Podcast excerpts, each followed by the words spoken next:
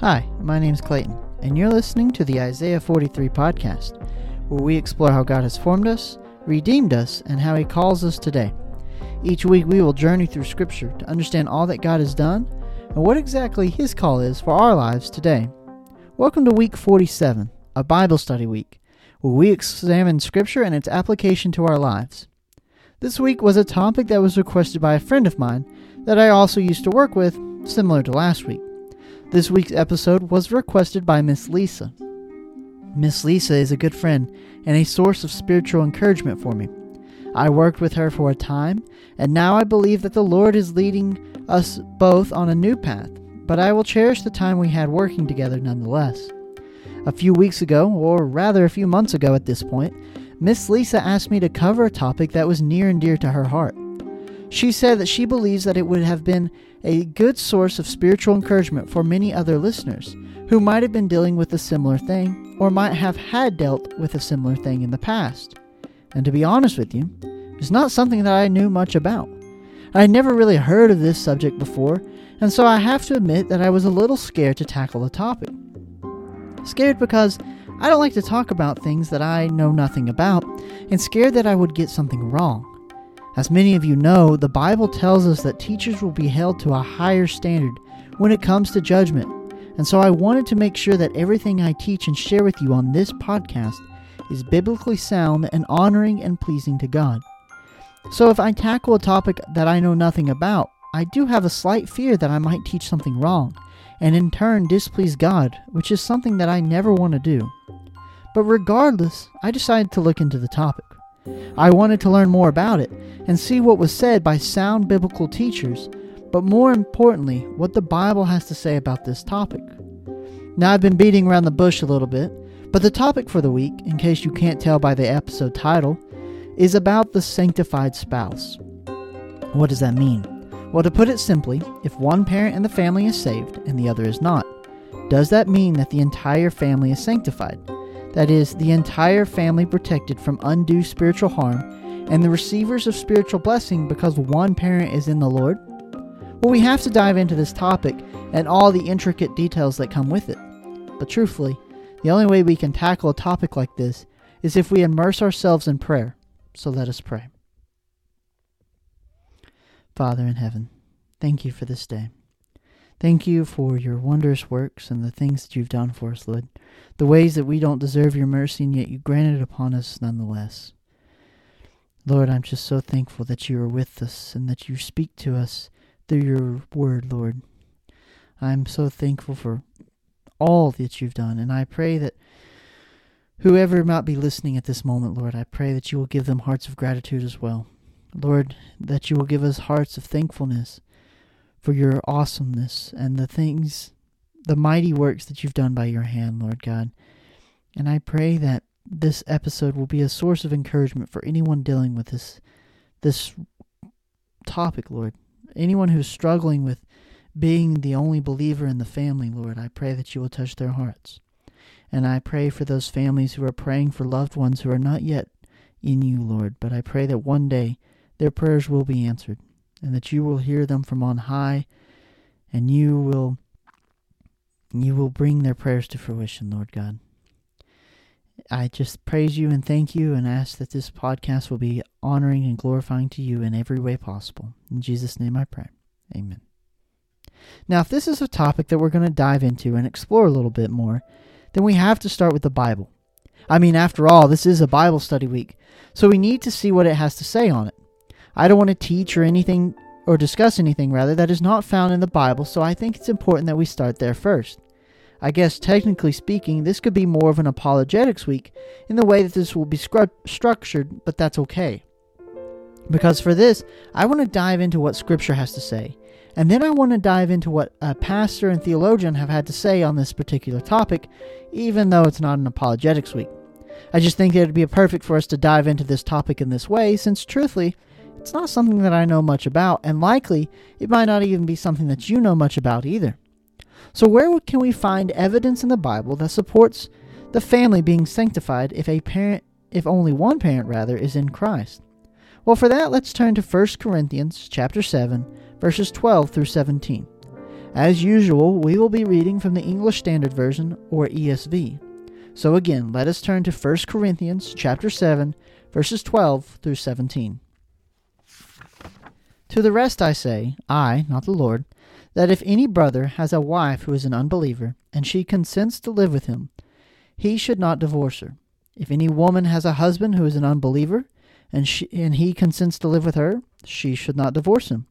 For the unbelieving husband is made holy because of his wife, and the unbelieving wife is made holy because of her husband. Otherwise, your children would be unclean, but as it is, they are holy. But if the unbelieving partner separates, let it be so. In such cases, the brother or sister is not enslaved. God has called you to peace. For how do you know, wife, whether you will save your husband? Or how do you know, husband, whether you will save your wife?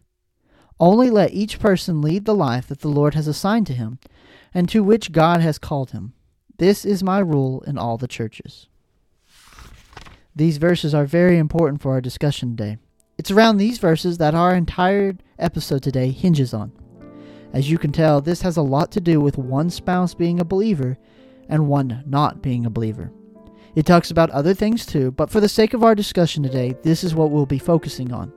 And I think Paul gives us very specific instructions here as to what we should do in a situation like this. And let me tell you something before we really start to dive in. I've read the Bible through cover to cover many times now, and I cannot tell you how many times I have probably read this passage and it just never registered with me until now. And I think that's the beauty of Scripture, right? There's always something for us to learn from and to take away from because God speaks to us every day through different verses. Every time we open our Bibles, there is something new that God is trying to tell us, and I think that's such a beautiful thing. I want to say that before we got started today, but, anyways, nonetheless, let's begin diving into this subject. We see here that the Apostle Paul writes about how the unbelieving spouse is made holy and the children are made clean in the sight of God because of the believing spouse. Now, there is something else to keep in mind here. The word sanctified is usually what we use to refer to being saved by God and the process of being purified by sin. Yet in this context, sanctification takes on another meaning. It means to be set apart. And this isn't wrong. The terms are the same Greek root word. So Paul starts by saying that what he has to say is not from God. Now, that might make you cringe a bit when you hear that, but hear me out. As Pastor Greg Sircone says, Paul is not saying that what he has to say is not inspired by God. All Paul is saying here is that Jesus did not address these so called mixed marriages where one is a believer and one is not. Paul, however, gives these apostolic commands because he does so by the inspiration of the Holy Spirit and divine authority. Rather, what Paul encourages is applying Jesus' teachings in a particular context. The apostle tells us that this is how Christian principles should be applied. If the unbeliever abandons the family and the believing spouse, then the believer should let them go. And yet, if the unbeliever should desire to stay, then the believer should also stay. We see conversations about divorce here as well, but I believe that should be a whole other episode, and we will leave it as such. For now, we are moving our attention primarily to verses 14 through 16, which we will read again as a quick reminder. For the unbelieving husband is made holy because of his wife, and the unbelieving wife is made holy because of her husband. Otherwise, your children would be unclean, but as it is, they are holy. But if the unbelieving partner separates, let it be so. In such cases, the brother or sister is not enslaved. God has called you to peace. For how do you know, wife, whether you will save your husband? Or how do you know, husband, whether you will save your wife? Now, these are the verses that have a lot to do with the discussion we are having today. It is within these verses that Paul begins to show us how much a believer can have an impact on the home, even if it's just one believing parent. Think of this just one faithful, believing parent can change the lives of their children. I am reminded of several situations where this has happened throughout history. The believing parent led their children to faith because they prayed for and sanctified their home. There's the story of St. Augustine, or St. Augustine, however you want to pronounce it, where the story goes St. Augustine was an unbeliever living in sin, but his mother was faithful and prayed constantly for her son to come to Christ. Eventually, he does believe and becomes one of the most renowned theologians in all of Christian history. I also think of former President Ronald Reagan. Now, whether you like Reagan or not, that does not matter. What matters is that it is undeniable that faith played a large role in his life and his presidency. I would even go as far to note that Reagan was one of the most religious presidents that the United States has ever had. But I mention Reagan because this example of a believing parent having a great impact on their children is also evident in Ronald Reagan and his upbringing. Despite living in the home of his a- alcoholic father in the middle of the Great Depression, Reagan's mother was very influential in his life by praying with him and taking him to church and leading him in Bible study. I'm also reminded of the story of Phil Robertson and the whole family from Duck Dynasty. I know I mentioned them a while back, but as illustrated in the movie The Blind, which is based on the testimony of Phil Robertson, Miss Kay was the believing parent. She came to Christ first. Through a long series of struggles and problems, eventually she is the ultimate reason why Phil and all the, their children came to know Christ. And now look at how many people has been saved because of this family. These are just three examples from history that I can think of off the top of my head where one believing parent was able to sanctify their children and their faith. It is a powerful thing to be a parent who is a believer because it can have a great impact on the salvation of the children and the family. And sometimes, just being the believing parent can have such an impact on the lives of the children, but not only that, but you'll be an instrument for the Lord in the family but you will also in turn be an instrument for so many other people that you don't even know or may never meet in your entire life. By being the only Christian spouse or parent, you put everyone else in a sphere where they may be saved. Now, that brings us to two other things that I would like us to discuss here while we're on this topic. First, I want to address missionary relationships. This is a rather interesting topic, and I think you see it a lot more so in younger couples. I'm not saying saying that you can't see it in other relationships or, or even older ones, but I think you see it a lot more in people who are in their teenage years or early 20s at least. Missionary relationships, as some may call it, are where two people are in a relationship where one is a believer and one is not. The believer thinks that they can bring the other to salvation through dating. I think this is a very dangerous thing for Christians to do and engage in. That's not the purpose of dating to begin with, but it has been told to me throughout the years that it is far easier to pull someone down than to lift them up. To begin with, this is not what Christians should be engaging in. Some of you may recognize this saying, but every date is a potential mate. You don't know if you're going to save that person that you're dating. You have no guarantee of that besides only God can save and not you. We saw this highlighted in the verses that we just read. The other thing that I want to address is baptism for children. Now, I know this is a touchy subject, especially for many people. Almost every denomination and theological view has a different viewpoint on children slash infant baptism.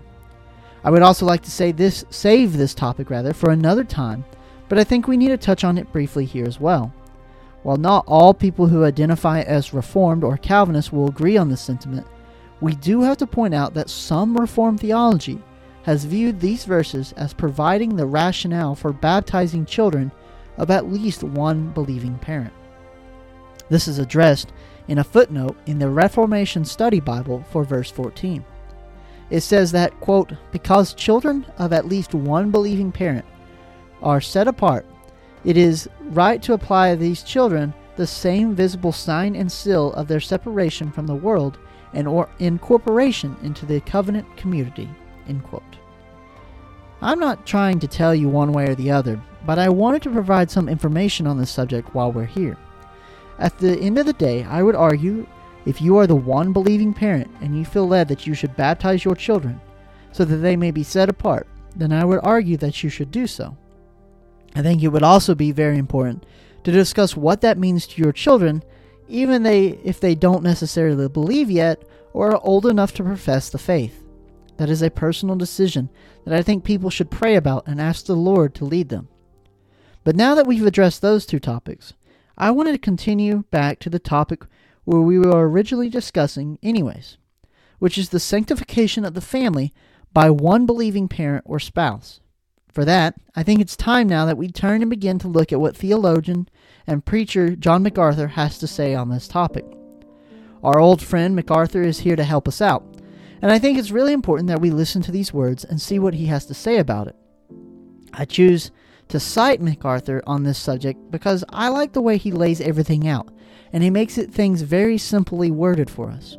He connects it with other biblical scripture that I think is important for us to understand in context.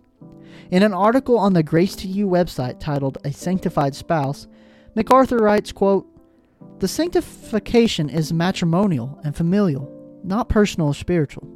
In God's eyes, a home is set apart for himself when the husband, wife, or by implication, any other family member is a Christian.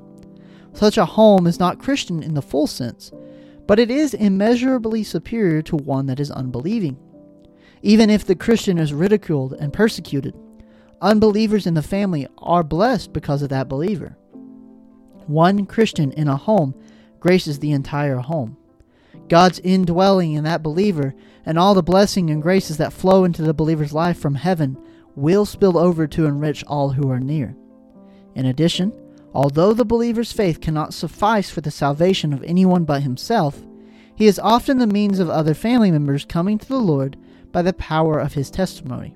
In the same article, MacArthur goes on to state, quote, When God was about to destroy Sodom, Abraham pleaded with him to spare the city, if fifty righteous people live there. So the Lord said, If I find in Sodom fifty righteous within the city, then I will spare the whole place on their account. When that many could not be found, the patriarch reduced the number to forty five, then to forty, thirty, twenty, and finally ten. In each case, the Lord agreed to spare the city, but not even ten righteous could be found. But God was willing to bless many wicked for the sake even of a few of his people in their midst. Furthermore, God looks at the family as a unit. Even if it is divided spiritually and most of its members are unbelieving and immoral, the entire family is graced by a believer among them. Therefore, if an unbelieving spouse is willing to stay, the believer is not to seek a divorce. The Christian need not fear that the children will be unclean or defiled by the unbelieving father or mother. God promises that the opposite is true. They would otherwise be unclean if both parents were unbelievers. But the Lord guarantees that the presence of just one Christian parent will protect the children. It is not that their salvation is assured, but that they are protected from the undue spiritual harm and that they will receive sp- spiritual blessing. Because they share in the spiritual benefits of their believing parent, they are holy. Often, the testimony of the believing parent in this situation is especially effective because the children see a clear contrast to the unbelieving parent's life, and that leads them to salvation. I hope I illustrated this point clearly for you today, and I hope, as Miss Lisa hopes as well, I'm sure, that if you are a single believer in a marriage or family, then I hope you're able to find comfort in this message today. I commend you on your hard work and devotion in the face of difficulty. I encourage you to continue to pray and share your faith by word and deed. You have a very significant and powerful role in the family now, perhaps even more than you realize. This is a powerful affirmation of your special role within these verses. As a believer in the family, you are sanctifying your family in a very special way. Keep running the race. And I pray that one day you will see the prayers that you've been praying for come to fruition about your family and your loved ones. Until then, my dear brothers and sisters in Christ, may the Lord bless you and keep you. God bless.